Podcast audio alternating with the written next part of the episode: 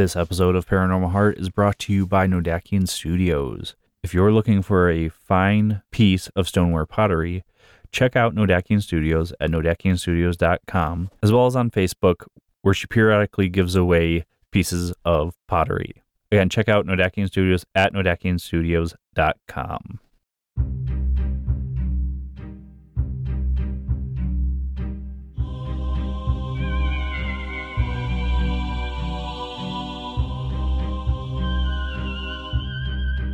Welcome to Paranormal Heart, a place where people can talk about their paranormal experiences.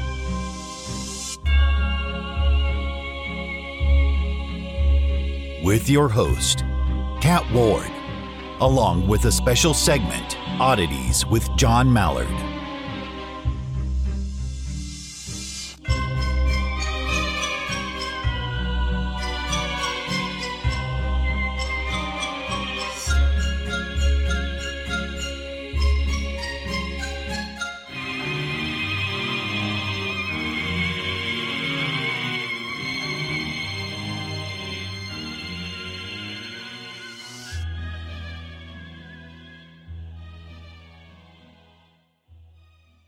Welcome back, folks, to Paranormal Heart. Bienvenue tout le monde.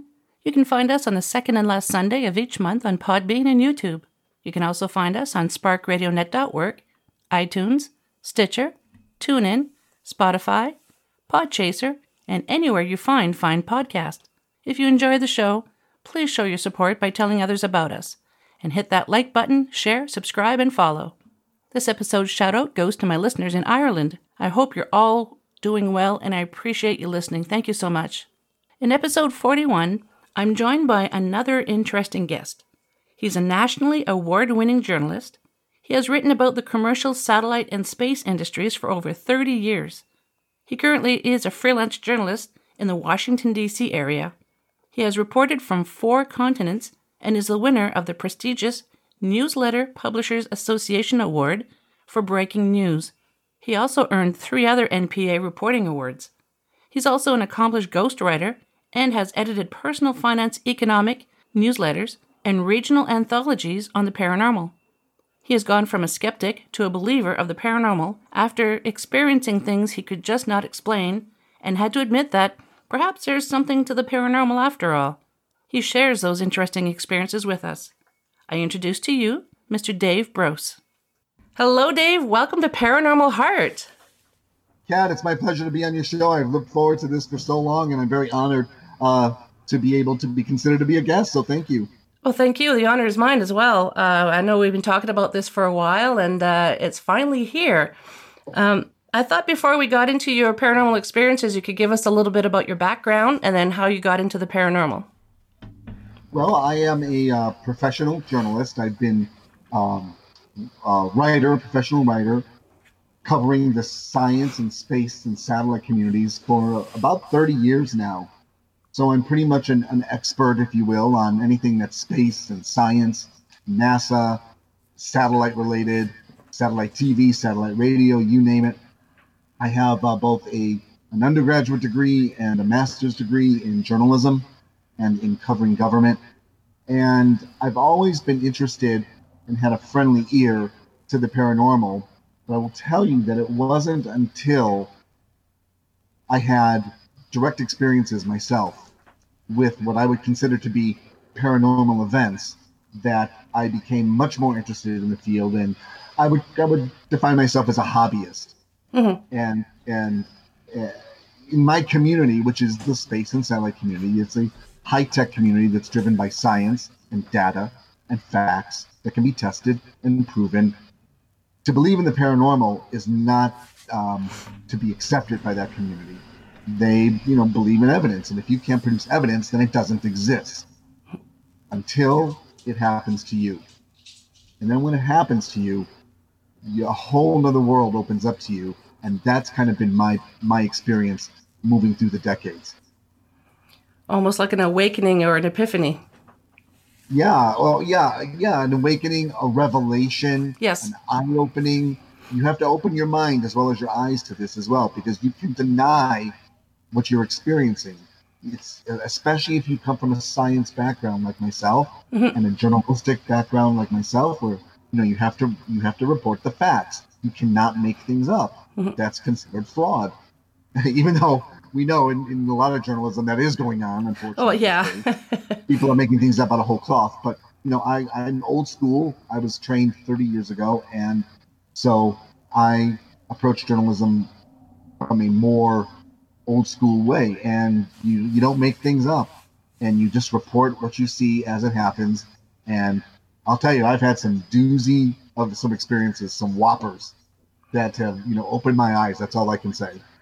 I really love hearing people who have a scientific background, a journalistic background.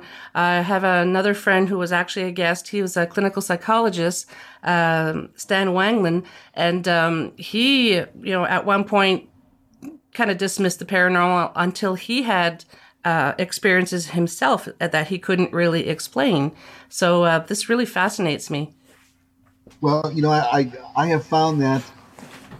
Let's see. I don't want to sound I don't want to sound egotistical here, but I have found that when I sh- when when I'm sharing my stories coming from me, a journalist and somebody with a science background, somehow with people it tends to have like increased credibility. Not that that I should ha- I should automatically be granted that credibility. I shouldn't.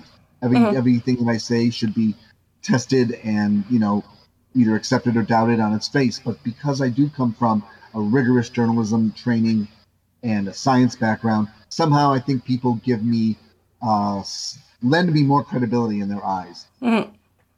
Yeah, that happens an awful lot. It's um, uh, it's almost like we know you're not going to make things up. Right, exactly. And let me say this I desperately wanted to continue to deny what my eyes and ears and nose was experiencing. Because of your background, yeah. some of these events. Believe me, I wanted to bias myself against this, even though I was witnessing it with my own eyes and my ears Mhm. and my sense of smell. And I just couldn't. I mean, it gets to a point where you can't deny it, or you know, you're you're you're acting like a crazy person if you do. That's crazy Well, I especially think when it happens when it repeats and repeats you know that it just there, there comes a point in one's arc of knowledge of arc of acceptance where you have you just have to say this is happening i can't explain it but Mhm. this is definitely happening and i can't deny it I think when someone has an experience um, where they can't explain things, what distinguishes them from being crazy and and sane is how they uh, react to what they just experienced. right Yep. yes exactly Yeah. So Exactly. please go on, tell us everything. all right well i'll share some of my stories and Sure. and um, as God is my witness, and, and I am a God fearing and God believing person, I am a spiritual person. Mhm. Um, uh, what I'm about to tell you is the truth. And all of these things did happen uh, to me, which changed my life in, in this respect, in that I became went from a non believer to an open minded potential believer, which for me was a very big deal because I was very closed minded about the paranormal. I joked about it, made fun of it, Mhm. you know, teased people who who uh, you know teased people in a, in a fun way, not in a, in a cruel way, but Yeah. you know, teased people who had said they saw this or experienced that, and of course, then it never happened to me. And you know, if it doesn't happen to you, it's it's hard to cross that bridge and to believe, and I understand that. So for those who are listening to your show right now who have not had an experience and they doubt what I'm about to say, I believe them and I understand them mm-hmm. because I was there. And you know, perhaps one day these things will happen to them, and they too will have potentially a change of paranormal heart. How's that? Oh, that's, I like that. that was smooth. Well, there you go. And I didn't even practice, I promise. so, so all of my experiences began when I was into well into adulthood. I had never had an experience as a child, or in my twenties, or in my even through my thirties. But just into my forties, I started having these experiences. For for no reason. There was no precipitating event. There was no life changing event. Um, there was no trauma. There, there was nothing. It just it just happened in due course of living. That all of a sudden I started having these these experiences that I couldn't understand, and they started small, and then they built larger. So, oh, let's see. The first one, the very first one, which blew my mind, occurred, and then I these things now that I've done, you know, research and listen to other paranormal programs and watch things on TV and done a lot of reading, I tend to see that there are situations and and um, certain scenarios that are more prone to maybe being exposed to the paranormal than others. And this one revolved around renovating a home. Ah. So I live in the Washington D.C. area. I live in the the suburbs of Washington D.C. in the mountains of Maryland. I live not too far from Camp David, Maryland, this presidential weekend retreat Mhm. that the program flies up to on the weekend. Um, it was made famous in the late 1970s with the Camp David Middle Eastern peace accords Mhm. that were negotiated at Camp David up here where I live. And I had a friend who lived in downtown Washington, D.C. on Capitol Hill, right near the big Capitol Dome, the famous white dome, Congress. And he lived in the neighborhood behind there, and he had just bought an old, old townhouse. This was a house that formerly was deeded after the United States Civil War. A lot of former slaves were given homes as part of the um, uh, what's that called? Um, as, as, as a make good for being slaves, as, as part of the Reformation, Reconstruction. Mhm. And these houses stayed in these families for generations, for a hundred years. And as the real estate market in Washington exploded during the 1990s and all the way through today, gentrification happened, like is happening in many cities across the country and in Canada as well. Oh, by the way, I know that I'm not sure when you're going to be um, airing this, but I do want to wish people uh, Happy Canada Day. Oh, thank you. Even though this could uh, be airing, you know, many days later, but I just just today is Canada Day. It is, yes. Canada Day. Thank you. You're welcome.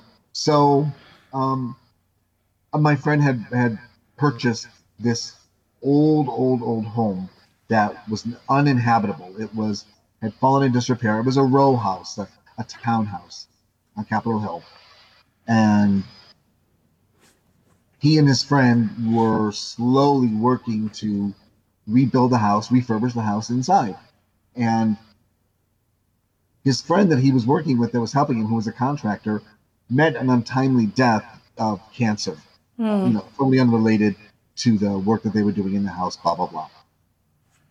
So, you know, I, I said to my friend, well, you know, how can I help you? How can I help out? Because, you know, he was in the middle of the project. And it had gotten to the point where where he could move in. My friend Jeff could move in and live in this house. It, it had been approved, but there were still a lot of a lot of you know finishing touches that needed to be done, etc. And I said, you know, let me come and help you on the weekends. I'll drive down from Maryland into DC and spend the weekend, and we'll just you know work inside and out in the yard and everything. I love you know I just love to do that. He said, sure, let's do it. So one weekend I went there, and we were busy working. We were doing finishing touches, painting, and some light carpentry, and doing baseboards and rooms and things. And so I was I was spending the weekend there. It was a three bedroom townhouse, so I had you know he put me up in the guest room, and it was great. So I'm we're working. It's a Saturday night. We're working. We get all done. Exhausted. He goes to sleep. He's got two dogs, by the way, a German Shepherd Wolf mix, Oh, Golden Retriever Wolf mix wow. half wolves. Mhm. They were um, they were rescues. The sweetest girls, the sweetest dogs you'd ever know. I mean, just unbelievable. So, just as that as a background, because they're going to come up a little bit later. So, go go to bed, and he's in he's in his master bedroom. I'm in the guest room, and I'm sleeping. And in the middle of the night, the ceiling fan turns on by itself. And this is the type of ceiling fan that has those frosted globes that look like you know that might be at your grandma's house. Oh, yes. The globes look like flowers. They're like Mhm. fluted, and they're usually frosted. There were four of them that you know hung below the blades. I'm sleeping. It's got to be about three in the morning, three fifteen in the morning, and all of a sudden, boom! The lights come on below the ceiling fan, and the ceiling fan goes from zero, meaning it's turned off, hmm to high speed. Wow. And it it, it woke me up because you know you're feeling wind on you, Yeah. and then all of a sudden you have this blazing, blaring light on in, in the middle of the night. It's pitch black, and I'm like, "Well, that's strange. I don't know how that happened." So I get up, and then on the on the uh, end table in his guest room, he had the remote control for the ceiling fan. So you know, it was a modern ceiling fan. It was one that could be, you know, had an RF, you know, a radio frequency clicker Yep. to turn it on and off. This wasn't some, you know, ceiling fan from the 1970s. It was it was a new fan that he and his friend, the, the late contractor, had, had installed. So I, I get up and I grab the clicker and I shut it off. I shut the fan off. I shut the lights off, and I go back to bed. Finally, fall asleep. An hour later, boom, fan on, four lights on, blaring down on me. I said, "Wow, this is really strange." Hmm. So I knew that on the wall by the door there was the switch, you know, a manual switch, a circuit switch. Like you would turn a light when you walk out in a room, you have a light switch, you flick it on. Yes. So in, in this house, the light switches were very old fashioned. I don't know if they're like this in Canada, but very, very old homes didn't have a switch that you grabbed and, and lifted up and down. It had push buttons. I, I I was envisioning that. Yes, we used to have those here. Okay, good. So this is this. They had decided to keep them as a relic to the past, as a feature of the of the reconditioned home. I thought that was really neat, actually. So I went up to the I went to the wall and I pushed the button. You know, the old manual clinky clunk. Yeah. And it goes in a circular metal button, and I clicked it off. Now, this is important to know. When you click that button off at the wall, it shuts the circuit off Mm-hmm. it prevents the electricity from reaching the fan. The motor. The motor can't turn on. The lights cannot turn on because you've interrupted the circuit in the wall. That's what a light switch does. Mhm. So I went and I said, I don't know what's going on. There must be a short in that fan that this is happening, and we, he's gonna have to get this checked. So I went to the wall and I pushed the plunger button in, which which shut everything off in the room no light, no fan, nothing. It couldn't turn on, and the clicker then was was rendered useless because it was shut off at the wall. Well, you know where this is going. Yes. So I went back to bed. I went back to bed. A half hour later, boom, lights on, fan on high, on high. Now, by the laws of physics and science, by Einsteinian physics, that cannot happen. That is impossible to happen. Mm-hmm. But it did, and I witnessed it with my own eyes, and my and my and the and the feel of the wind on my skin, blowing wind on my skin. So I saw it, and I felt it. Two of my five senses. Mm-hmm. Well, I. I'm like, this this can't happen. There has to be a short in this somewhere, and that when I pushed that plunger in, I really didn't break the circuit. It Mhm. must be so old that it's broken. So I just left. I unscrewed the light bulbs because it was too late to wake anybody. You know, to wake my friend up in the house in his room. So I mean, I didn't want to make a scene because I felt like I was going crazy. So I, I stood on the bed and unscrewed the lights one at a time. It took forever because they were so hot. And I got them off, and I just left the fan on because there's no way to shut it off. I just left the fan on, which was fine. The Next mo- morning, when I woke up, of course, the fan was still going.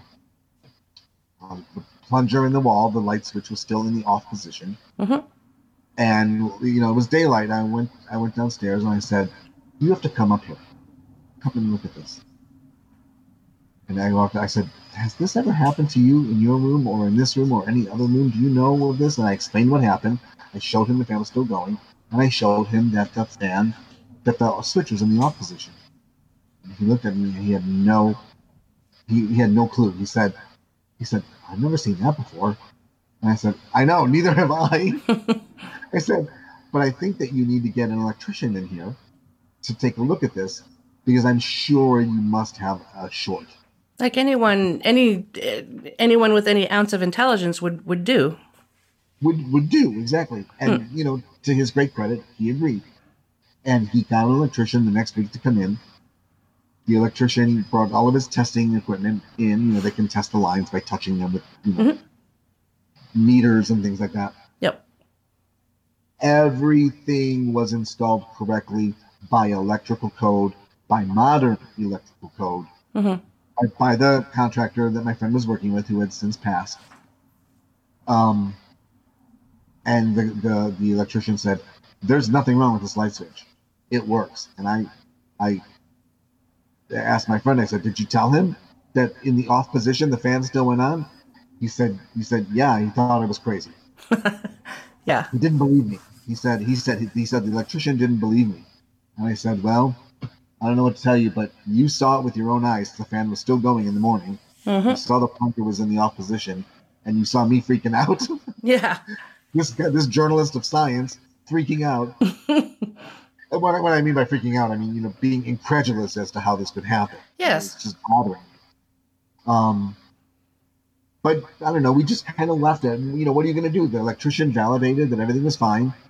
The fan then was off. Everything seemed to be working fine, and everything was good. So the next, so on to the next story. The next time I go over to his house, a couple weeks later, on the weekend, to continue to help him. We're working on like on a Friday night, blah blah blah, doing everything, and it's you know it's fine. Have some pizza at the end of the night, go to bed. Wake up the next morning, and we need to run to the hardware store to get some supplies. You know, whatever we needed. I don't even remember, remember what it was: paintbrushes and rollers, and you know all kinds of stuff. And so we leave his two dogs, his two girls, the half wolves, half shepherd mixes, in the house as we would always do, and we puppy proof the house. And these dogs love to get into the garbage can. Mm. Yeah. And he had one of these garbage cans that had in his kitchen that looked like it was uh, from an old-fashioned 1950s diner. You know, it kind of Oh, was all yeah. metal. It looked like R2D2, Yeah. Yeah. I love Wars, those. Where it's round on the top Mhm. and it's metallic, and it has that door that swivels back and forth, back and forth. You know, you, you push it and you put your garbage in, and then it swings, ding, ding, ding, ding, and it looks like R2D2. And we would take that garbage can and we would put it up on his kitchen table before we left, because the dogs would get in it. Yeah. They just loved it. So if it was up on the table, they would leave it alone. So we did that. We, we puppy proofed the house, and out we went two hours in you know around lunchtime in downtown Washington D.C. doing shopping at local hardware stores and getting supplies. So, are you ready? To, are you ready to have your mind blown? Yes. We get back two hours, and now it's like 2 p.m. on the on a sunny Saturday in the summer. We get back, we open the door, and every single cabinet and drawer in his kitchen was open and fully extended. All the kitchen cabinets, all the dishwasher door, all of the, the where the where he kept his utensils and his cooking tools, his plates, his cups and saucers, everything was open. And the garbage can that was on the kitchen table had been moved from the kitchen to his living room. And the lid of the garbage can, the top of the R2D2, the Mhm. robot round part on the top that swiveled back and forth, that was dislodged, taken off of the can itself, and was laying next to the can in an upright position. Wow. And the dogs were nowhere to be seen. They were upstairs in the bedrooms. they always greeted us at the door when we came in.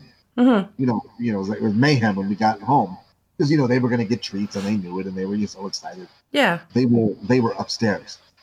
I turned to Jeff and I said, "Does somebody have a key to your house?" And I said, "Before we do anything, let's check all the doors." He only had a front and back door. 'cause remember, this is a row house. Mhm. So there was, you know, one entrance in the back and one entrance in the front. uh, two entrances in, in the back. Excuse me, a basement entrance and the main floor, and then the front door. Mhm. And we knew the front door was locked because we had to use our keys to get in. He, he had to use his key to get in. So that left only two doors that we needed to check the main level door on the opposite end of the house and the basement door. All of them were closed and locked, completely locked, deadbolt locks. No neighbor, no family member had a key to his house. His family members didn't live anywhere near Washington D.C., Mhm. so he, did, you know, they would not, they would have no occasion to come to his house. You know, without without letting him know. Right. So all the doors were sealed shut, tight, locked. No neighbor or family member had a key. The front door, we needed to use our own key to get in. Yet I take it- in, I take it you checked all the windows as well?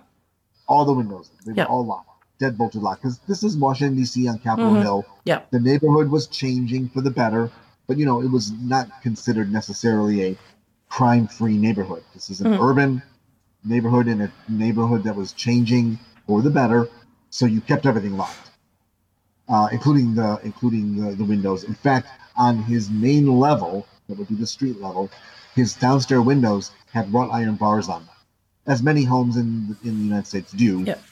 In in formerly high crime areas. You read my mind again. I was going to ask that. Oh, perfect. so so that you know th- those were all secure and they were not loose or anything. They were they were firmly there. hmm I looked at him and he looked at me and he's like, "Whoa, what is going on?" Now let me tell you about this garbage can. There were a number of times where I told him, "Hey, I'm going to change. I'm going to take your garbage out back, put it in the dumpster, or in your garbage can outside for the gar- for garbage pickup, and change the liner in the can." Mhm. Pat, I got to tell you, you know, I'm no weakling, but I'm no super buff guy either. I had so much trouble getting prying that lid off that garbage can. It was a really tight fit, Hmm. which is great. That's a quality garbage can. That's Yeah. great.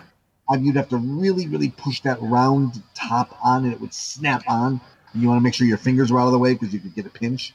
This is a metal, Yeah. steel, steel, shiny steel diner type garbage can. There's, and it was a, it was so difficult to pry that lid off that garbage can. Let me tell you, I could not believe that the lid was off the garbage. Nothing had been spilled. The garbage can was off the table and in another room, upright, completely sanitary and clean Yeah. with the lid pried off, sitting next to the garbage can. I turned to him and I said, Your girls, his dogs, I said, Your girls didn't do this because dogs do not have opposing thumbs No. and they cannot pry off a garbage can. They have to use their mouth. And I said, So they didn't do it. And if they did, they would have tore through the can because there were a couple times where we forgot to put the can up. mm-hmm. And they had their, they had their fun in the house. Let me assure you. Yeah, I had a dog that used to love the garbage too. Oh, Yeah, garbage everywhere. yeah. So, so I- know that they, they they didn't do this, and the fact that they were upstairs in in the bedroom and didn't meet us at the door Mm-hmm. very strange. In every cabinet, the dishwasher door, all the um, drawers, all pulled out. That was weird. I mean, we just looked at each other. I said, I said, Jeff, there's no explanation for this Mm-hmm. either somebody came in and broke into your house and there's no evidence of that anywhere. All the doors are locked. They're deadbolt locks. They have to be locked from the inside. Hmm. they're all locked. And your front door was clearly locked including the deadbolt because we had to use your two sets of keys to get in. For the you know for the regular door lock and then the deadbolt. Yep. he looked at me he goes wow. I said i, I think something's going on here you know, I, I don't know i'm not sure but i think something's going on.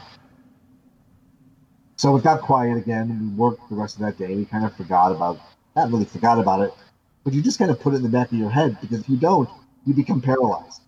Yeah. You just kind of dismiss it. you just yeah you become obsessed with thinking about it because you're trying to mm-hmm. figure it out. Yep. because you, there's got to be an explanation right?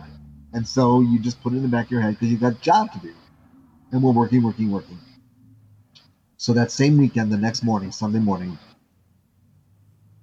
he's he's in his in his bathroom showering and i'm up already and I hear a knock at his front door. He didn't have a doorbell because, like I said, this was a hundred-year-old house, and, and he elected not to install install a doorbell. He wanted to keep it, you know, a knock door, Mhm. like the original door, and which I thought was kind of neat. And I heard the door knock. And he was in the shower, so I just bounded down the stairs like a gazelle to, to open, you know, to answer the door, and there was no one there. Now that's not that strange. That can happen. Yep. I didn't get down there fast enough, and somebody walked away, or you know, perhaps I thought I heard the door knock and, and it didn't, or whatever. So I bounded down the, sta- the stairs. I opened the door. There's no one there. Naturally, I stick my head out the door to look left and right, thinking maybe I can catch the person who might be, you know, walking down the sidewalk already. Nobody there. Now, here we go.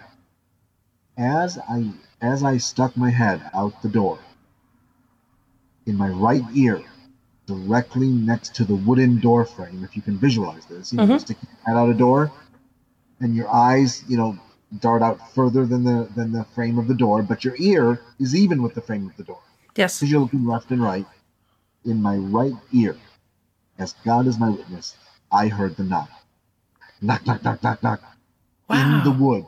Yeah. In the wood. Now, you know, using your sense of hearing, that you can detect distance Mm-hmm. using your sense of hearing. And you know what a distant knock is, like a knock in another room versus a knock on the door versus a knock directly next to your ear. This was directly next to my ear. Must have been loud. It was loud Yeah. and it was right there. And you, you know, you can tell it's right there because it's not as if somebody was knocking on the kitchen door in the back. It's right to your ear, and you hear it so much so that you turn your head and you look at the door and you look at the frame of the wood and you go, "What?" And so you immediately, you know, immediately I'm like, "Old house. Maybe it's a rodent. Maybe he has a rodent infestation. Maybe Mhm. something got in his his uh, um, drywall and has burrowed through." But you know, then I hear this, and, and you know, That's not a rodent. that's not a rodent. That's not Or it's a big one. Right. If it's a rodent, the rodent has a hand. yeah. And rodents don't have hands. Nor do possums, nor do rats, nor do cats. Not alley cats, not city cats. This was not a rodent. Yeah. That freaked me out. I now at this point I slam the door. because I'm scared. I slam the door and I I bound up the stairs and I start pounding on his shower door. I'm like, Get out of the shower. I've got to tell you a story. oh my god. He must have been like, "What are you doing?" He- he's like he's like you are crazy yeah. you are losing it i said i'm not losing it i know what i'm experiencing i know what's happening and believe me i'm the first one to debunk this. I am the first one to make fun of this. Mhm. i am the first one to laugh at this. And i said but these things are happening. I said that jeff we got to call one of these cable ghost shows. We got to get him out here because this place is haunted. Mhm. and and finally I said to him, "Listen, are you telling me the truth that you've had no experiences here when you're here by yourself and I'm not here, or is this only happening when I'm here?" I said, "Come clean," because I'm starting to think like you know I'm possessed or something, like I'm like I'm causing this. Mm-hmm. And he said, "Well." Now Here that you go. ask, Yeah. Oh. you know, and he starts he starts relaying things to me. Like he came down the stairs one morning, and he turned the corner in his row house to to, to, to, to the landing on his first floor. So he's going from the second floor down the stairs. At the very bottom, it turns forty five degrees, and boom, you're in the hallway. Mhm. And that hallway looked. If you turn to the left, that was the front door, and if you continue, if you turn to the right, you went to the kitchen. You know, you walked down the hallway. Just think of a long, thin house. You turn to the right, you go to the kitchen, and if you went straight, not left to the front door, not right to the kitchen, but straight, you'd be in what was the living room where we found that garbage can. Mhm. Well, he had his his contractor friend who had passed had installed these very stylish, very nice looking, very long marble shelves from cut marble. Nice. They were kind of jagged edge. They weren't finely finished. They weren't right angle squares. They would look like pieces of you know marble cut out from a quarry, hmm. long and thin. He told me one day he came downstairs This is like a, a weekday to go to work, like a Tuesday morning. He's coming down to feed the dogs, make his coffee, and get ready to get out of the house. And he turned the corner, and every single knickknack, photograph, statuette, piece of memorabilia that were on those two marble shelves that were horizontally mounted on the wall Mm-hmm. were turned around facing the wall. Wow. And he said that happened multiple times. And I asked him, I said, Well, you know, what do you know about this house? Then he finally comes clean with me. Are you ready for this? Yeah. Here is the pièce de resistance. Here is the coup de grace. It turns out that the very le- the family that he had purchased this townhome from, in other words, the last owners and last residents Mhm. of that townhome, the last person to occupy the house died in the house Oh wow. in the bedroom that I was sleeping in. No. Yeah, his name was Mr. Green. I called him Mr. Green Jeans. Mr. Green died in that house of natural cause, you know, of old Mhm. age. Yeah. You know, we could all be so lucky, right? hmm Yeah. So he, he died a peaceful death in the house. He was the last living person in that home. When he died, his heirs, his family, put the house up for sale, and my friend Jeff purchased it. I said, "Well, why didn't?" I said, "Now you tell me. Now you tell me that a guy died in his house." yeah. Thanks. I said, I said, you know, you really should have somebody come in. If if you believe that this is perhaps Mr. Green, or as I call him, Mr. Green Jeans, Mhm. um, from from the old Captain Kangaroo show here in the United States. A right. There was a character called Mr. Green Jeans. Yeah. He was, he was a friend of Captain Kangaroo. I was I like, why does that sound familiar? Exactly. yeah. I said, if you really believe this is Mr. Green Jeans, then you got to get somebody in here to move him on. Yeah. You got to move him along if you believe in this. I said, because I now believe that there's something here.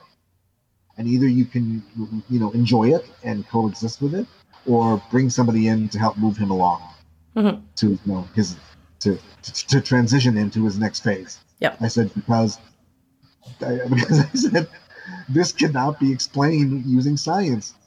There has, there's something going on here. And sure enough, he brought somebody in. This is months and months and months later. He brought somebody in, and it was a it was a someone who had billed themselves as a as a psychic and mm-hmm. as a cleanser as a cleanser. Apparently, this person got a lot of work in Washington D.C. because a lot of these homes, you know, were old and had survived, you know, there's many traumas and many everythings, and there was Yeah. like a lot of work. This this person got a lot of work doing this, and sure enough, he had the house cleansed and done, and no, there was no more activity. The activity ceased. Nice. What year did this happen again? What year? This would have been 2005. Okay. Yeah. So, 2005. So 15 years ago. yeah. Okay, Wow. so So when he said that you were crazy and didn't tell you that he had experiences, then it, you should have said something, or maybe you did. It's like Oh, you I call did. me crazy. Well, then you're crazy too because I you had did. these. Oh wow. I said to him, I said, well, why didn't you tell, when you were calling me crazy, why Yeah. didn't you fess up that you were experiencing things? He said, because I was in denial. Yeah. And Most said, people, when I yeah. heard you were experiencing things, I got scared. Oh, that Oh this yeah. could really be real. Because if you, the you know stone-faced journalist, Mm-hmm. the skeptical science guy, was experiencing this, then that freaked me out. He said. Yeah. She said, so I, I went into deep denial. Yeah. And, Understandable. know, He, was he was extending this in his mind that you know, wow, what could happen here? He could wind up losing his house. He could wind up wanting to sell this house, which was going to be his dream house. Mm-hmm. And so he went into immediate denial. That's that's what motivated him. And you know, I actually understood that. I Oh I, that yeah, I do too. Yeah. I thought that was a very valid emotion that he expressed, a very valid action that he took. Action meaning no action for a long time, mm-hmm. and and that that was valid. And I, you know, I understood. I got that. I could see myself doing that as well. You know, trying to walk a mile in his moccasins, if you will. Yeah. And I could easily see myself doing that as well. I just made this huge investment in this house. It was my dream place. I was restoring it, and all of a sudden now, I was going to be terrorized out of it. No way. I'm just not gonna think about it. It'll go away. It'll go away. Yeah, if you don't think about it, it's not there. It didn't go away until he brought somebody in to make it go away. Yeah. And sure enough, it worked. Good. It Does he still live in the house? No, he's since sold the house and and moved to another city for another job. Okay. Um, uh, but and I didn't ask if the new owners have experienced any activity. I, I, I don't think they have. Mm-hmm. So that was the very first. That was my very first um, uh, brush with anything that I would consider to be unexplainable, paranormal, if you will. You know, Yeah. beyond normal, paranormal. That's quite And- the first experience, though. It blew my mind. But Hmm. things escalated. Things escalated for me. So, let's see, 2005. So, four years later. So, so there was a time then, a four-year um, period of calm for me, where I, again had no experiences whatsoever, none. Mhm. But then, Cat, things escalated, and this is this is really intense. The story I'm about to tell you, I swear to you, happened to me. As God is my witness, this happened to me, and it was very, very disturbing because it involved me being part of the experience itself, and this will come become clear to you as I tell you the story. Hmm. So four years later, also in Washington D.C., a lot of my friends live in D.C. You, you know, I'm down there all the time working. Yeah. So you, you meet colleagues, you friends of friends, and whatever, whatever. You know, I'm down covering congressional hearings on Capitol Hill, on science and space and NASA, and you know, you just meet people, friends of friends, and that Mhm. becomes your social, your professional social group that you, you know, int- interact with, and then you become friends. So Mhm. I had this friend who um, was renting a, a townhouse in a very nice neighborhood in Washington D.C. in Northwest D.C., which is you know a very nice district where a lot of the government people and ambassadors and things live. And it was a beautiful home. And he had invited me on a Friday after work over to dinner at his place for a barbecue. Uh, you know, on his on his back patio, and there were going to be other people there, et cetera, et cetera. So I said, yeah, you know, I, I'd love to come. You know, I'll, I'll be there after work.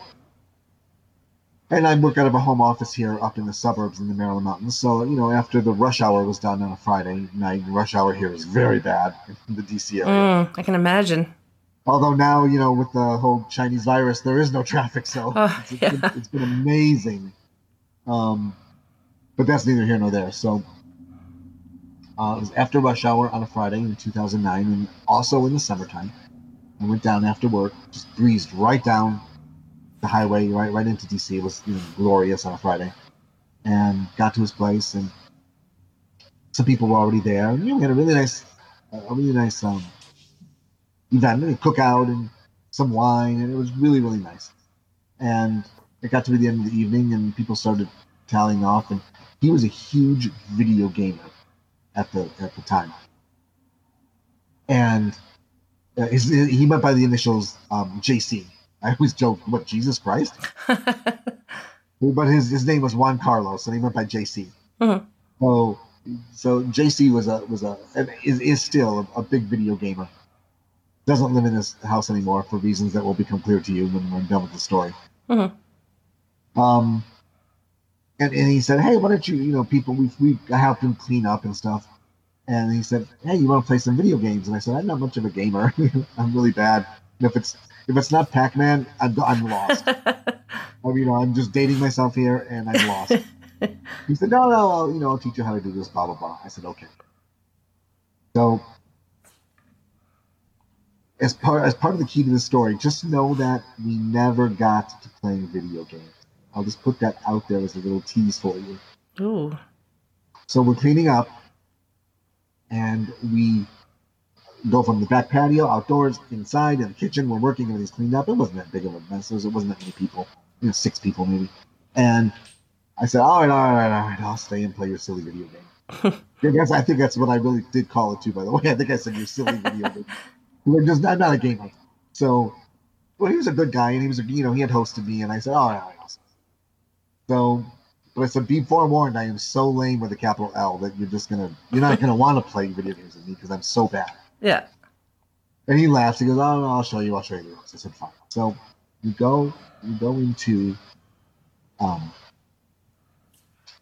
into his den, and his den was upstairs at the bedroom level. This also was a townhouse, a row house, um, but it wasn't as old. It was maybe stemming from the 1970s, 1960s. So it was, and it didn't need to be, uh, you know, regentrified or anything. It was a really nicely appointed house that he rented, and so we go upstairs and we go into what would have been a bedroom of this house, but he had converted it into a den. Really, really nice. You- You'd love it. Um, a big screen TV and a gaming console and the whole thing. And he says to me, he says, and this is key now, these details I'm going to relate to you. He says, Hey, it's kind of warm up here. Would you like a bottle of water? You know, a cold bottle of water while we play. And I said, Mhm. Sure. He says, I need to go downstairs to get it. I said, Great, no problem. So he goes down the stairs to get the water. And I, you know, I'm just sitting there, la la la. I don't even know how to turn this thing on. I'm not kidding you. I mean, this is how how how, how non-gamer literate I was. Mhm. So I'm just sitting there, la la la, and he goes down to get the bottle of water. And then I'm just kind of looking around, and I glance out the door because I'm just looking around, you know, just keeping myself occupied, and you know, getting the lay of the land of this beautiful room he had, this this, this den. And I look out of his bedroom door. And I see a woman running, cat running at full speed down the hallway. Up Wow. the stairs where he had just gone down the stairs, Mhm. up the stairs, and when you reach the top of the stairs, the stair the, there's a landing and it turns 45 degrees, like my other friend's house at the, on the down part of the stairway where it Mhm. turned 40 degrees. He says on the upward part of the staircase, it turns 45 degrees, and then it leads into a single hallway. You can't go any other way. It's a townhouse, Mhm. and the hallway just you know takes you to the various three bedrooms, the master bedroom and the two guest rooms, also a spare bathroom on that floor, and then the hallway literally dead ends into the back wall of the townhouse. You can't go anywhere. You can turn around and go back down the stairs, or into the rooms. I turn and I see a woman, cat, a woman, full bodied woman, not transparent. Like if I had gone out of the out of the den and touched her, I would mm-hmm. have felt skin. Okay, it's a full bodied woman. I later learned was a full bodied apparition. Mhm. At the time, I thought, "Oh my God, there's somebody in the house," and it was not one of the guests that had just left. Because this this woman, how do I describe this to you? In in the old Star Trek movies from the 1980s and 90s, when they brought the series back in movie form, Yes. do you remember when the Enterprise would go into warp speed? They would sh- to, to simulate warp speed. They would show the Enterprise take off, and the back of the Enterprise would become blurry Yes. to simulate speed. You remember that? Mm-hmm. The front of the Enterprise would be, you know, high definition. In the back, it would be blurry and beautiful rainbow colors to Yeah. show that it's, you know, going to warp speed. That's what I saw on the back of this woman. So picture a woman running like this, the the Starship Enterprise. Yeah. The back of her and a full bodied apparition, like I could touch her skin or shake her hand or hug her, but the back of her image was blurry to like it was shedding, like it was shedding light. Wow. Like that. Yeah. I saw that. And let me tell you exactly what this woman looked like. I can describe this to you in the most vivid terms because it made such an impression on me. And remember, journalists are trained to recount events. So, you know, who, what, where, when, and why, the 5 Mhm. W's. Five W's of journalism. Who, what, where, when, and why. That's, you know, if, if you can't tell that story, you can't report accurately. So I'm going to tell you what I saw without exaggeration using the five W's, including, you know, which are driven by my human senses.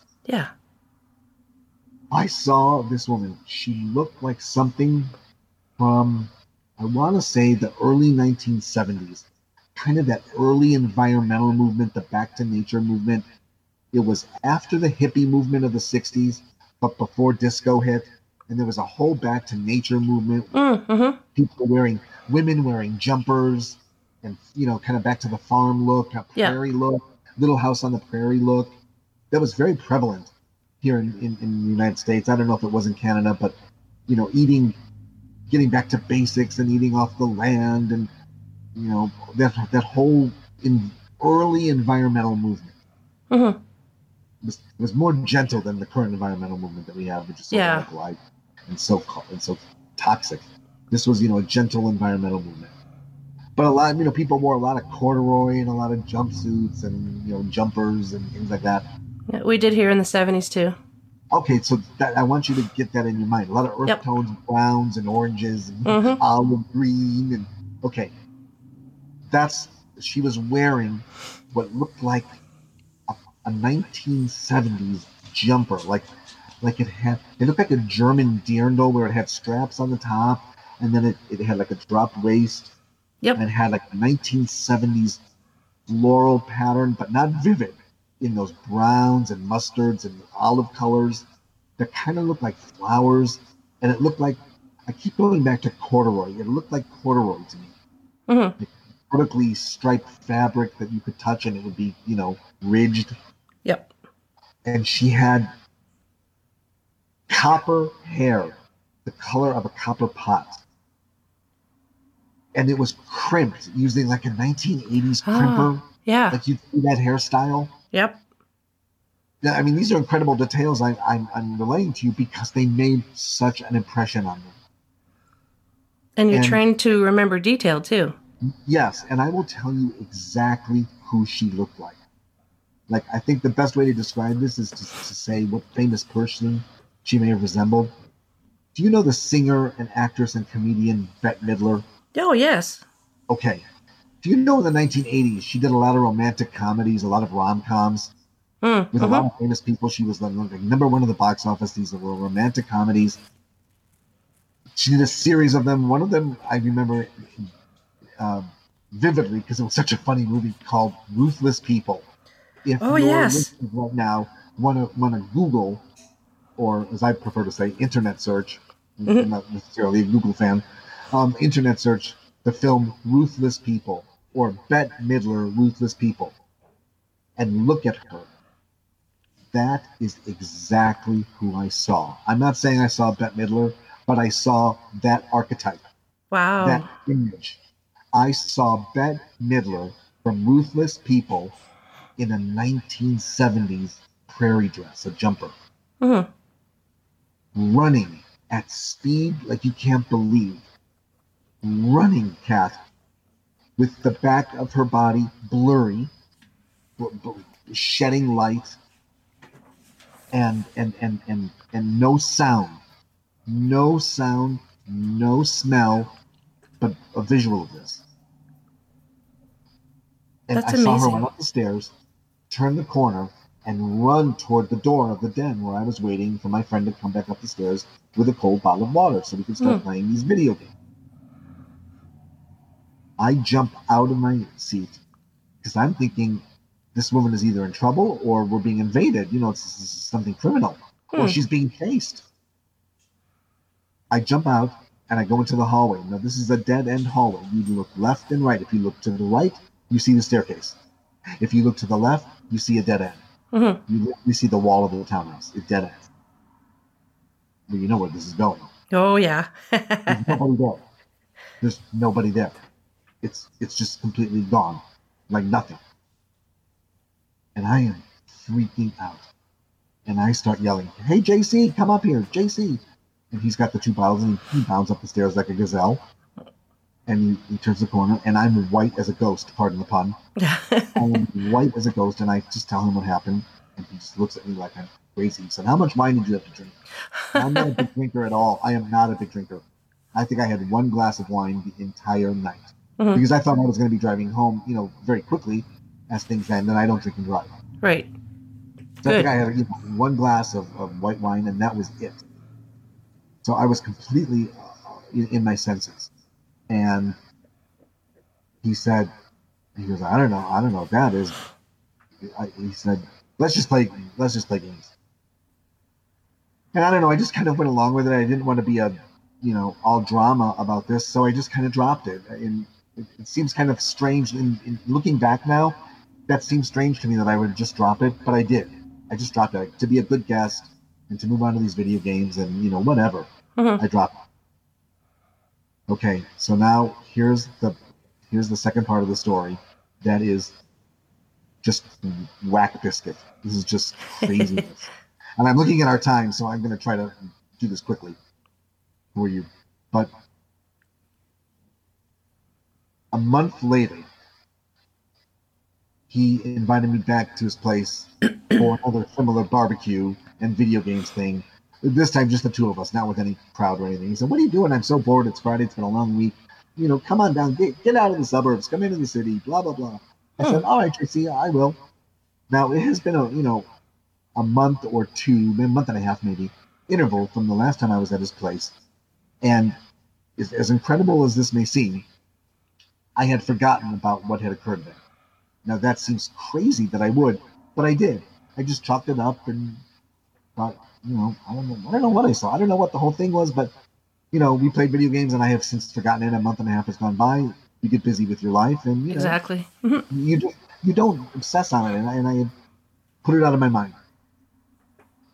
So to make this very long ghost story short, I went back to his house, and something very, very, very disturbing and strange happened, and that is the first part of the story that I just described to you Mhm. in great detail happened as if I was in a time loop. Happened exactly again. Wow. Was it around the same time as well? Do you recall? It was identical. It was it was like 7 p.m. Mhm. on a Friday evening after dinner. No alcohol involved this time. Not that it was a factor the first time. I'd only Mhm. had one glass of wine. This time, n- no alcohol, just dinner and you know Coca Cola. Mhm. So he says, "Hey, let's go up and and and, and, and play games, uh, uh, uh, video games." And I'm not thinking anything about this. I say, "Okay." And I start laughing because I said, "And remember how bad I am at video games?" He goes, "Yeah, I know." Yeah. But you know, you're the only one here, so I got you know, you're the one I have to play the video games with. I said, "Thanks a lot." So, and he was joking. So now, press play on the video record. He says to me, "Hey, it's kind of hot up here. Would you like no. cold bottle of water?" To which I say, "Yeah, that's a great idea." He says, "I have to go downstairs to get it." I said, "Okay, no problem." And he goes downstairs. Kat, I'm not even thinking. I'm not even realizing that I'm a part of something that's being replayed verbatim at this point. I'm not even a, uh, cognizant that I had had that exact conversation with him in the exact place at the exact time a month and a half earlier. And I Hmm. say to him, Yeah, that would be nice. You know what's coming. I turn my head while I'm waiting for him to come back up the stairs. And you know who I see. Yep. I see the woman racing up the stairs, cat at speed like you can't believe, silently making no noise. Up the staircase, turning the corner, down the hallway, shedding light off the back of her, looking like Bette Midler from 1973. Hmm.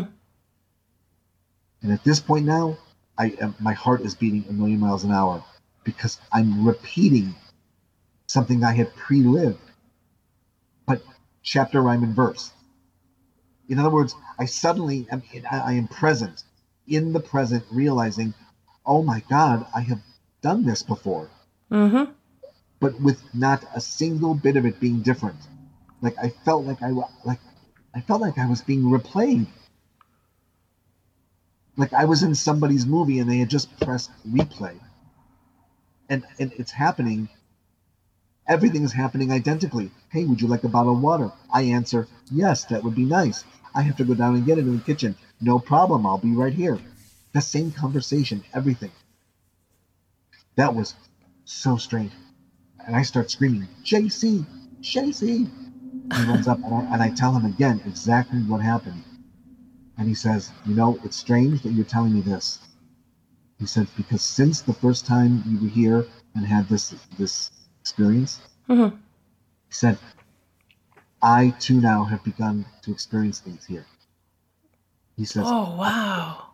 he says, I've been touched on my shoulder. Mm-hmm. And he says, I've been able to identify when it occurs.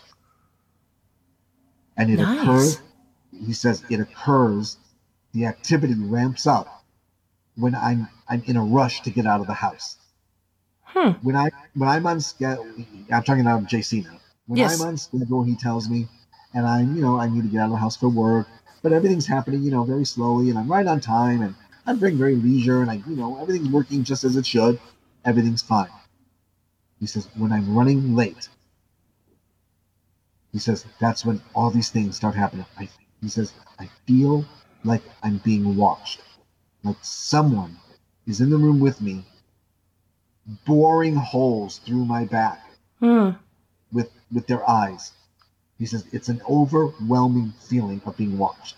Yet there's nobody there in the room because he's getting ready for work. You know, some you know mindless, nameless, you know Thursday morning Mm-hmm. in some month, in some year. And he said, and that that's when I can't find my car keys. He says, I always find my car keys because I always put them in the same place Mm-hmm. and I can't find them. Or while I'm putting my dress shirt on and I'm buttoning it up, I suddenly feel a hand brush my shoulder. Five distinct fingers. This is not me now, this is JC. Yes. Five distinct fingers going going from the front of his shoulder, over the top of his shoulder, down his back, and then off. And I said to him, I want you to touch me right now the exact way that you feel it so that I can experience it through your eyes. Mhm. And he did. He did. He put his hands, I, I mean, barely touching his fingertips to my shoulder, from the front of my shoulder over the top, resting off the top, and back to the shoulder blade, and then off my back. I said, That's what it feels like? He said, Exactly. That's what it feels like. And he had. But it's only when he's in a rush, when he's running late or something has distracted him, or you know he's got to get out of the house. That's when the activity would ramp up. I said to him, I said, you need to go down to the Department of Deeds in D.C. Mm-hmm. and you need to research the, the the real estate records for this house. I said, Yep. here's why. Here's why. I have a feeling somebody died in this house. And I have a feeling somebody died on that staircase. And I have a feeling it's somebody in the 1970s, a woman died on the staircase in the, in the 1970s. I said, and by law, by law, all deaths that occur in homes, for any reason, natural or crime, have to be recorded Mhm. by law. and have to be reported to future home buyers. Oh, it has to be reported as well. Yes, in Ah. DC. In DC, Okay. not in all jurisdictions in the United States, but Mhm. in DC, it happens to. If somebody has died in your home Mhm. for whatever reason, it could be you know natural causes. It could be old age. Yeah. Um, it has to be reported. But you know, especially if it was a crime, something traumatic, something Mhm. trauma, it has to be reported. I said, do me a favor, when you get a when you get a moment, go down to the DC department and do this. Please, just do this. I need to have my curiosity satiated here. Yes. And he, you know, he promised me he would. And guess what? Did he? He did. Oh, good. what did he find out? gue- Guess what? You were right. A woman died in that house in the 1970s from Wow. a freak accident on that staircase. She I broke her neck. She, She probably tripped? And died. Yeah. She tripped. She tripped. She broke her neck and she died in the Wow. God rest her soul. That's And I said to amazing. him, I said to him, she's still there. She's stuck in a loop. Mhm. And I know that loop. I know that loop because I lived part of that loop with her. Yep. I don't know how I wound up in that loop, but I lived a loop that really freaked me out. I mean, that, I mean, it happened twice to me with that woman identically in the same situation, in the same house, with the same person, in the same circumstance. Mhm. How how bizarre is that? He had never encountered anything that he recalls in that house before that moment you had that experience the first time? Never. Wow. Never. It was shortly after that that he did the research on the house. Remember, he was just a renter. Right. That he moved out of that house, and he he lives now in the D.C. area, just outside D.C., over the border in Maryland now. But I mean, that was creepy. That was very creepy, and for me to have played a part of that, hmm and then I felt Cat on the second time. I felt like I was in a movie. I was in somebody's movie that somebody had pressed play hmm on their on their old VCR. There I was, held hostage to this story, A real life Groundhog Day. a real life Groundhog Day, but I was an active participant in it, Mhm. not voluntarily. I was an involuntary active participant in this movie. Cat, I was even saying the same words that I said the first time. That's amazing. same words. Yeah. Yeah, that would be nice. I'd like a cold bottle of water. Oh, I'll be right back. No problem. I mean, it was freaking me out. Well, I never went back to that house. Really? Nope, I never went back to that house. Not because I didn't want to see or experience the paranormal. You know, by this point in my life, I had had all these experiences that I was very open-minded to it. hmm you know, I had I had started researching it online. I had started participating in paranormal radio shows like yours online, and you know, I had now had a very very open mind. Still not being to explain any of it using the scientific method, but keeping an open mind because I know for a fact what I experienced. hmm Clear-eyed, clear-minded experiences and that second experience where I felt like I was being involuntarily compelled to play out this this experience, I didn't like that. I didn't like that at all. And I couldn't explain it and it, it disturbed me and I didn't want any part of it again. Mhm. You know, if I could have been there as a witness and seen this woman run up the staircase and and had some other interaction in some other way, I would have been open mind. I would have been open to go back to the house. Mhm. But I felt like I was a part of the story and I was being compelled to be in this movie that For- played out chapter, line, and verse, even the same syllables and words and sentences. That that that I was I didn't want to be a part of that anymore. Yeah. That was just too. That was too. That was too bizarre by a half for me. That for whatever reason, for whatever reason, you triggered that when you entered the house. And uh, do you find Yes. ever since you had your very first experience when you were helping renovate the um, your uh, Jeff was his name? Yeah, Jeff The townhouse. yeah. Um, do you find since then that more things happen? You're more aware now of paranormal. Yes. Yeah. Yeah, that but- that but- usually but happens. I- but what I try to do, and this is really important as somebody who's a journalist and, and, and somebody, you know, who has associated with scientists, literally Mm-hmm. rocket scientists, Mhm. literally rocket scientists, all of my all of my professional career, I still attempt to debunk everything that you know that happens to me and everything that that I've seen since then, like seeing shadow people, which I've done, and hearing knocks. I hear a lot of knocks all the time, um, in multiple venues, including my own home, um, but including in public places and in weird places where I shouldn't be hearing knocks. I Mhm. will hear them.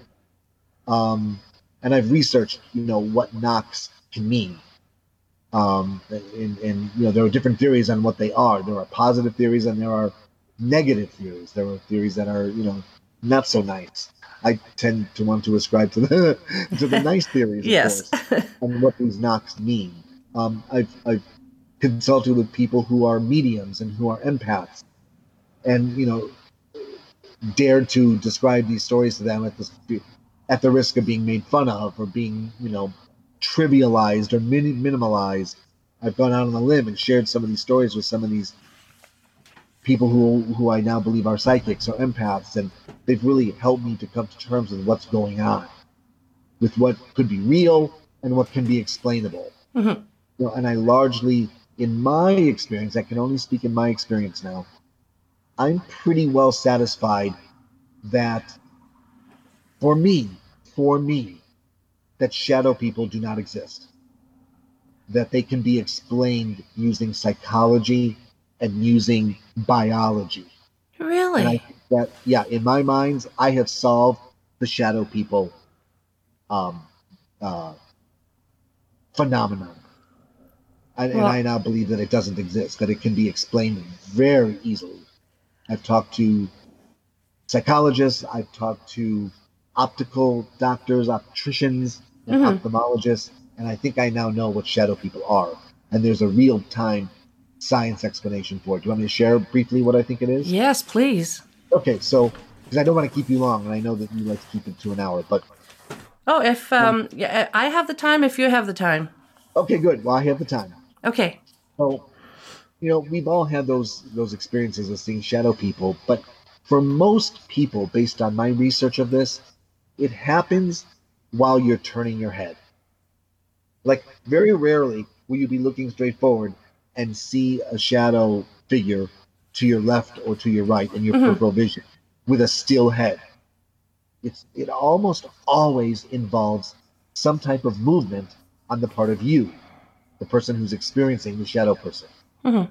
The overwhelming number of cases involve moving of the head. And so, with that as a, as a background, and you know, as a journalist and as somebody who deals with science, I try to identify patterns, patterns that are replicated to help explain the phenomenon. And one of the patterns is head movement. And so, when I spoke to some psychologists about this, and uh, an, a friend of mine who's an optical doctor, they explained to me that this is a very, very common phenomenon, and this is what it is. The brain is such a fast computer. Our brains are so are, are such immensely quick com- computational devices Mhm. that our brain outpaces I'll say this a different way. The speed at which our brain processes things outpaces the ability for the brain to accept the data. So, in other words, when if you've ever seen a distant thunderstorm, you see the lightning and you may not hear the thunder for a long time. Why Mhm. is that? Because light travels the speed of light travels faster than the speed Then of sound sound. Yep. right? So you have that delay. or, for instance, when I go down to Cape Canaveral and I watch a rocket launch, uh, you know, one of Elon Musk's SpaceX rockets, a Falcon 9, Hmm. and, you know, you're well, well, you know, for safety purposes, they have you in a viewing range, you know, well downstream from where the actual rocket is taking off, in, in case there's, you know, an explosion or something, which I've seen. Um, you all, it's always bizarre because you see the rocket ignite and it's silent. It's absolutely silent. And then a number of seconds later, you feel the rocket in your chest. Yeah. The sound of the rocket reaches you, and you can feel boom, boom, boom, on your body the sheer um, power of the thrust of the rocket to, that's fighting gravity. There's this great battle that's occurring. Gravity is doing everything it can to keep that rocket on the launch pad, and that rocket is doing everything it can to to overcome the forces of gravity to go into space. That's what's happening. Well, in in our brains, it was described to me by these by this um, optical surgeon friend of mine. The optical nerve brings in and processes imagery at at a slight slower speed than the brain is ready to accept it. In other words, our brain is, is, is a supercomputer and it's ready to go. I mean, it is ready to go. And our eyes can only take things in at a certain speed. And that speed happens to be just slightly slower. Just to really dumb this down here, Mhm. it, it's it's a half beat. It's it's not really a half beat, but to explain this is the way it was explained to me. It's a half beat slower than the brain. So Okay. our brain is the supercomputer, and our eyes are a little bit less than a supercomputer, just a little bit less. So as we turn our eyes, and, and our eyes are gathering data, are gathering imagery, which is optical, Mhm. it's being processed by a chemical electrical brain, which is more efficient. Chemical electrons are more efficient than optical electrons. So that creates that half a beat of delay. So what our brains do, our normal, no, normal, um, nominal functioning brains. So I don't want to sound judgmental here. There's no judgment Mhm. implied here, but brains that are are are operating as they should nominally. Mhm. It's called nominally. They will insert imagery into the missing holes that our eyes are not providing. If not, if our brains didn't do that, we would go crazy. You, you would you would have you would have and you would have your brain providing you with with analysis that had holes in it, and that's not acceptable to our being. So a brain a brain which is receiving optical imagery like oh look at that beautiful waterfall oh look at that lightning look Hmm. at this rocket launch oh look at this love story on TV look at this funny Bette Midler movie from the 80s it, our, our, our brain is providing us all this this explanation explanation explanation from of what we're seeing. But because the brain moves faster than what we see like light versus sound our brain will insert placeholders there that are that our optical imagery can't provide for it. Does this make sense at all Yes, it does. so, so, so your eyes are providing a product to the brain, and it's providing 98% of what it's seeing. But the brain won't accept 98%. Our our brains, as long as they're nominal, Mhm. we require 100% all the time. There is no margin of error. So when there is a margin, um, uh, uh, a, a a bit of corrupted data that is not delivered to our brains, our brains created it, fills in the space so that you're always at 100%. The brain is always at 100%, regardless of the inputs that it's receiving from your from your sense of taste or smell, or sight or touch. It, it, it needs 100%, 100% of the time. It was described to me by this surgeon. So oftentimes it will insert something that's familiar, which is in our in our brains in human beings, the human form. Mhm. That's a very friendly, very uh, common, very non-threatening image. But it doesn't need to create in our peripheral vision an entire person, full-bodied person. It often will just put the silhouette of a very friendly figure, something that is common that we see a lot, which is human beings, which is our own form.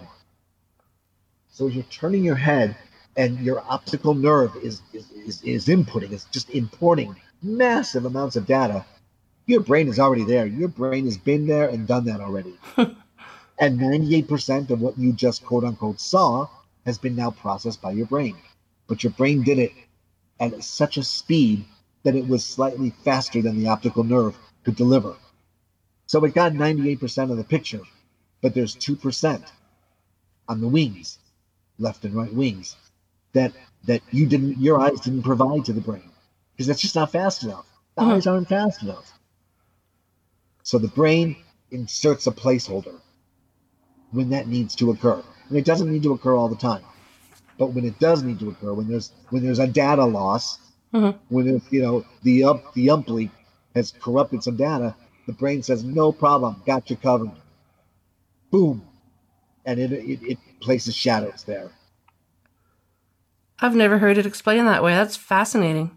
Right, and it's just and, and but it was I was told by both this psychologist and my friend who's a who's a optical surgeon Mhm. is if the brain didn't do that, we would go crazy. So how We would we would become schizophrenic. We would become, uh, uh, we would have, we would start having all kinds of issues, emotional issues, uh, you know, brain issues, things Mhm. that would psychological issues. A lot of people who have these these um, afflictions, whether it's schizophrenia or bipolar or whatever, it's because their brain lacks a certain chemical Yes. we now know this. That's why you know uh, so many medications are so successful to treat people now. They're the people who, through no fault of their own, their brain just doesn't make a sufficient amount of chemical the way other brains do. Mhm. They're not bad brains. They're not broken brains. They're just different brains. Mhm. They're not nominal. They're slightly not nominal. Notice I'm not saying normal. I'm saying nominal Mhm. and and those brains through no fault of their own don't manufacture enough of a certain chemical we now have that chemical that we can give these people thank goodness in the form of pharmaceuticals Yeah. that, re- that replenishes or tops off the chemical that are in these brains that's why people who are you know schizophrenia and, and bipolar is highly treatable now and it's, i mean so we're so lucky to have that now that it can make we, we can artificially make those brains nominal again. And guess what happens when that happens? The shadow people disappear. So They how would how would you explain though that some of these people who see uh, shadow people and they say they see uh, red glowing eyes or they're holding a timepiece or something like that? Is it their their brain still filling in the blanks? I don't know. It's beyond my pay grade to know. I, I, I don't know. I, I the way I define shadow people are very fleeting images. As you're mm-hmm. turning your head, you think you see something and you do a double take. Yep. You know, you do a spit take like what? And you look back and there's nothing there. Yep. That's my definition of shadow people. Okay, gotcha. I've seen Yeah, that countless times. These images that are constant in front of you, blah blah blah. That could be something totally different. To Okay. me, that's not the pure definition of a shadow person. Gotcha. Okay. A shadow person to me is something where you see something fleeting, you're turning your head, and and it's gone. It's instantaneously gone, and you look and it's not there. It's because your brain inserted it there Okay. for a nanosecond to keep you sane. If not, if your brain doesn't do that, you have a non functioning brain of that 2%, and that's enough to cause you to go insane. Or here's a crazy thought. Maybe when we turn our heads to look at it, so we wouldn't go crazy, we don't see those things that they could still be there. But that's just a crazy thought. Well, yeah, I mean that. I mean that's where. Okay, that's where science and data crosses over to belief. Mm-hmm. It, you cross the Rubicon to the paranormal. Mhm. See, uh, what what I'm saying is I'm satisfied, and I'm only speaking now for me. Yes. I'm satisfied now that science and psychology can explain shadow people up to what you just described. Okay. When you get to the point that you just said, well, maybe they're still there and we're just not seeing it, that we were given a glimpse into some multiverse or something. Mm-hmm. You know, the, the net, we were given a, a blessed glimpse into the next dimension. That to me can't be proven currently with science. So that now becomes belief. Hmm. Right? Right? You transfer from belief, from science to belief. Yes. In other words, an optical surgeon using surgical techniques and medications can create can create shadow people for you. They can create them. Mm-hmm. They can make you think they're there, but they're not. We're using science and, and pharmaceuticals to produce them, Right. or in, this- in this case, to remove them. That can be proven. We can test it. We can give you a shadow person if you want one. no thanks. you know, and then we can take it away just as Yeah. easily. You know, boom, it's there. That's science. That's that's manipulation of the optical nerve and how it connects to the brain. That's explainable now. We can we can replicate it in the in the surgery room. We can replicate it in in computer models. We can show exactly how it happened. When I'm you when you posit a theory that, well, what we really saw was a glimpse into another multiverse or another dimension, well, that becomes belief. Mhm. That becomes uh, that becomes a theory. It's a theory, but it's not fact. It's a theory. But in fact, you know, my optical surgeon friend can give you a shadow person if you want one for a short time, using science, using a technique. That's fact. Multiverse and a glimpse into something else, that's a theory. I'm not discrediting it. I'm just saying it's a theory. Mhm. There's a difference between fact and religion. This reminds me of a paper on infrasound that was written called Ghost in the Machine. I don't know if you're familiar with that. No, uh, I'm not. I'm not. Yeah, I'll, I'll send that to you. I think it was written the late '90s. I'm trying to remember who who published it. Um, uh, it was in the Journal of. Ugh, I can't remember. Um, Vic Tandy, I think, was the author. Anyways, uh, I'm just going to give you the the cliff notes here. Um, he was working in this lab, and everyone said it was haunted, and he would see uh, people would say they would see things from the corner of their eyes and uh, they would have feelings of foreboding and you know um, and when they saw those the, the uh, black spots from the corner of their eye and they turn it it would be gone. So they believed it was it was uh, haunted. Well he found out about a thing called infrasound and um, that's it was I, I I take it you're familiar with infrasound correct Yes, I am. Okay, yes. And you know how it can wreak havoc on the human body.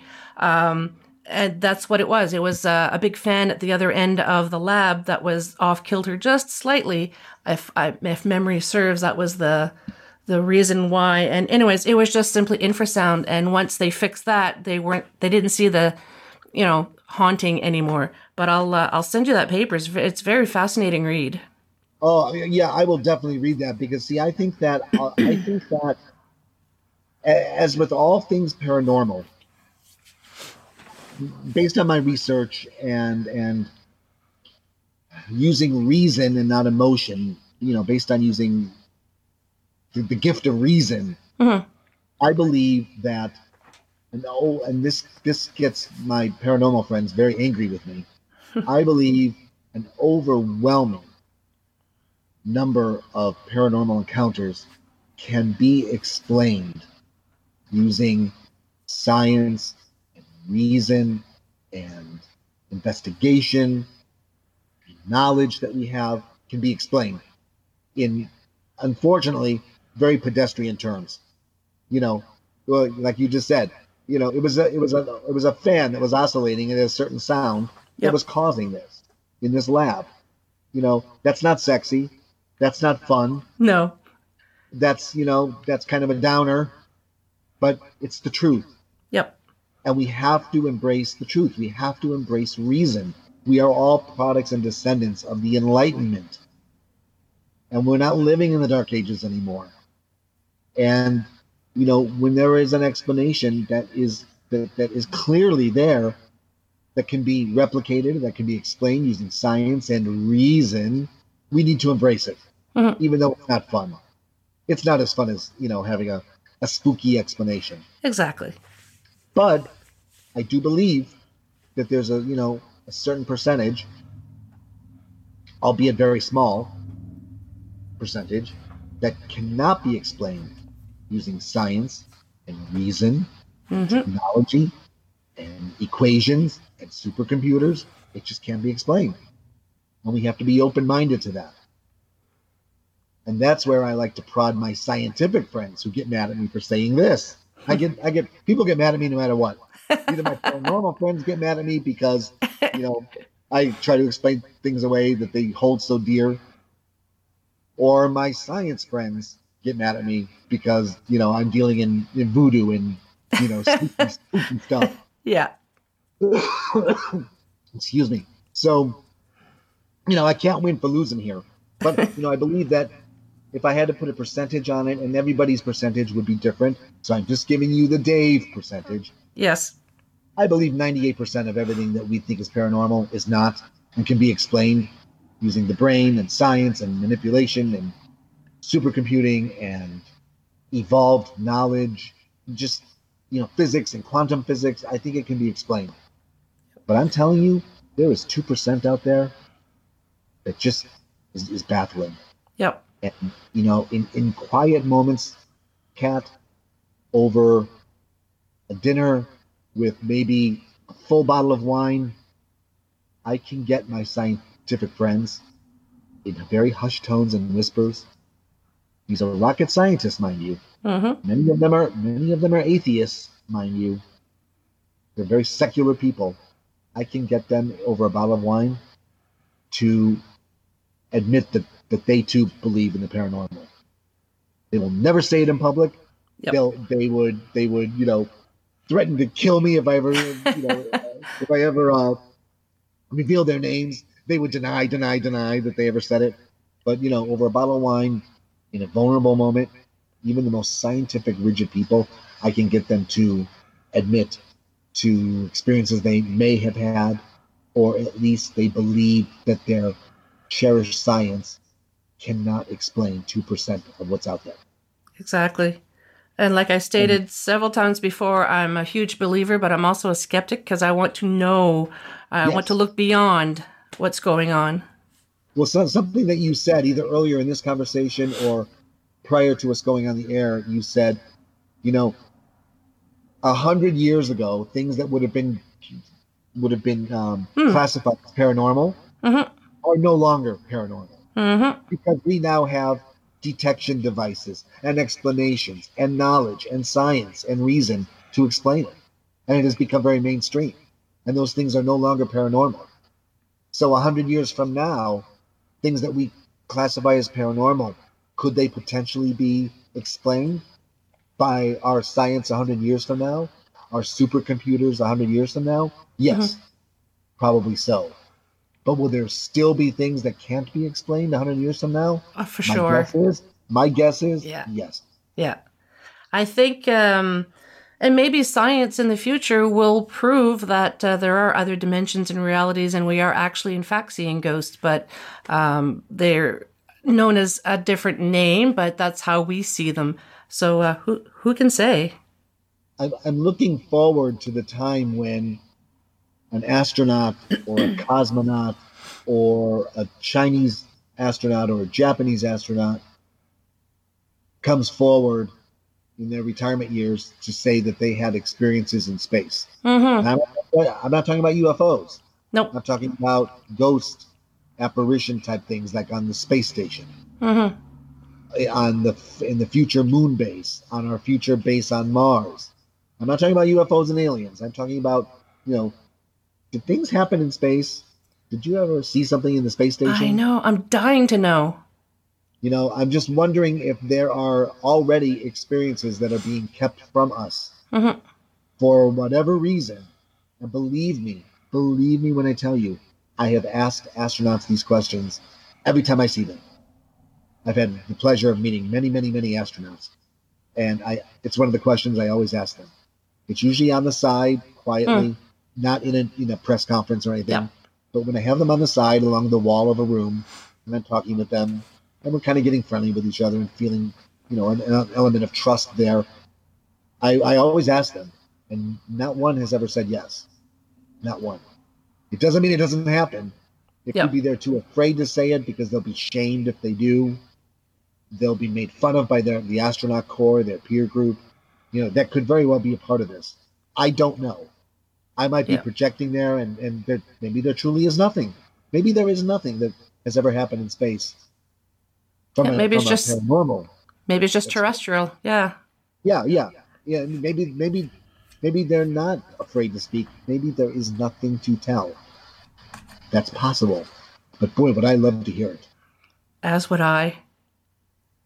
Wow. if it's happening here and is part of the human consciousness, why wouldn't it happen in low Earth orbit? Hmm. They're only 200 miles above us. 200 miles, that's not far. Not really, no. From where I am in Washington, that's, you know, just a little bit beyond New York, DC to New York. I mean, it's not far. Hmm.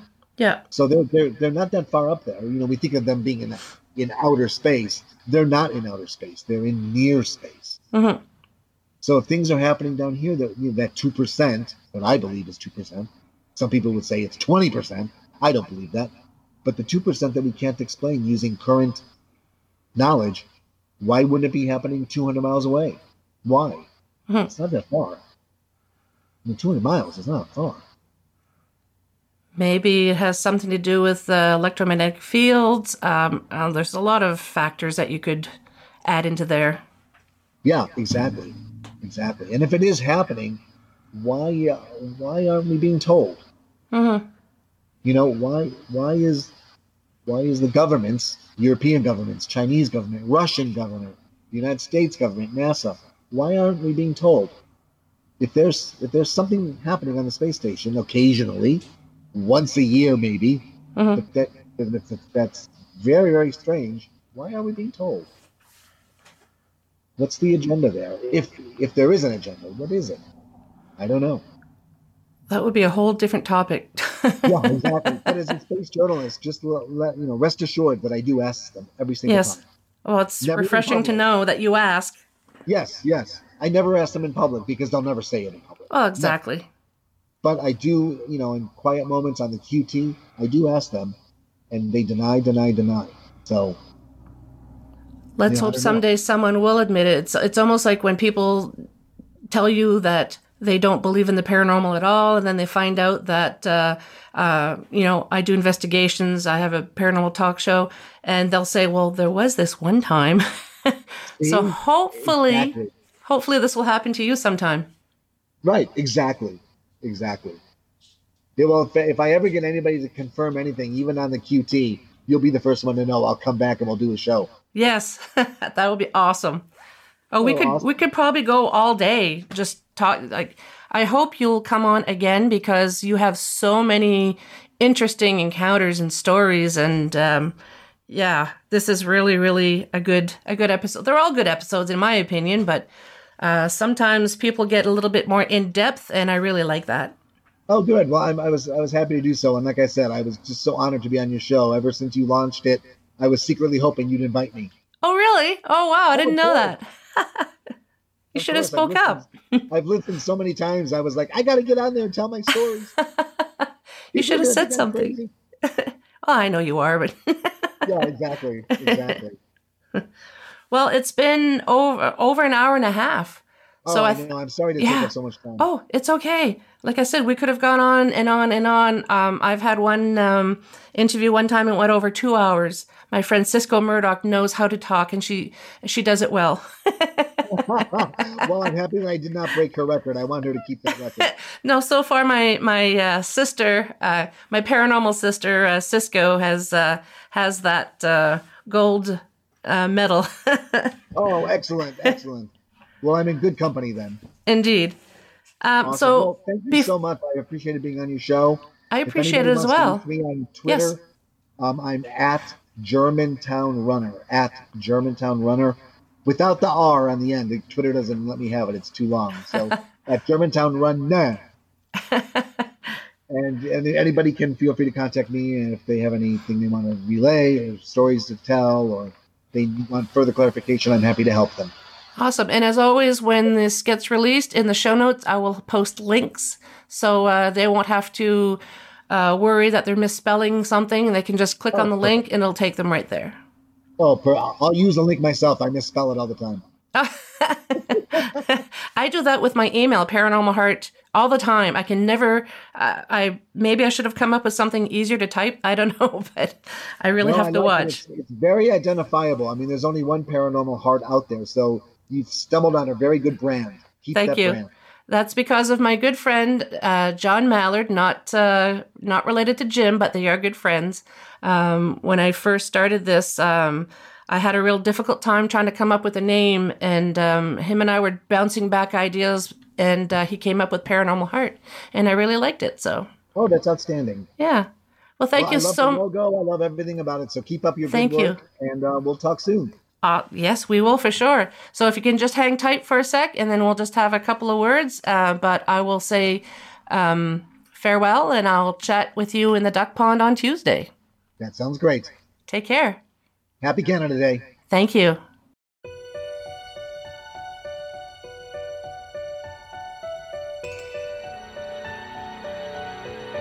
Well, we've made it to the end of another episode. Thanks so much for listening. Until next time, take care of each other. And if you'd like to be on the show or have questions and comments, just drop me an email, paranormalheart13 at gmail.com. I'd love to hear from you.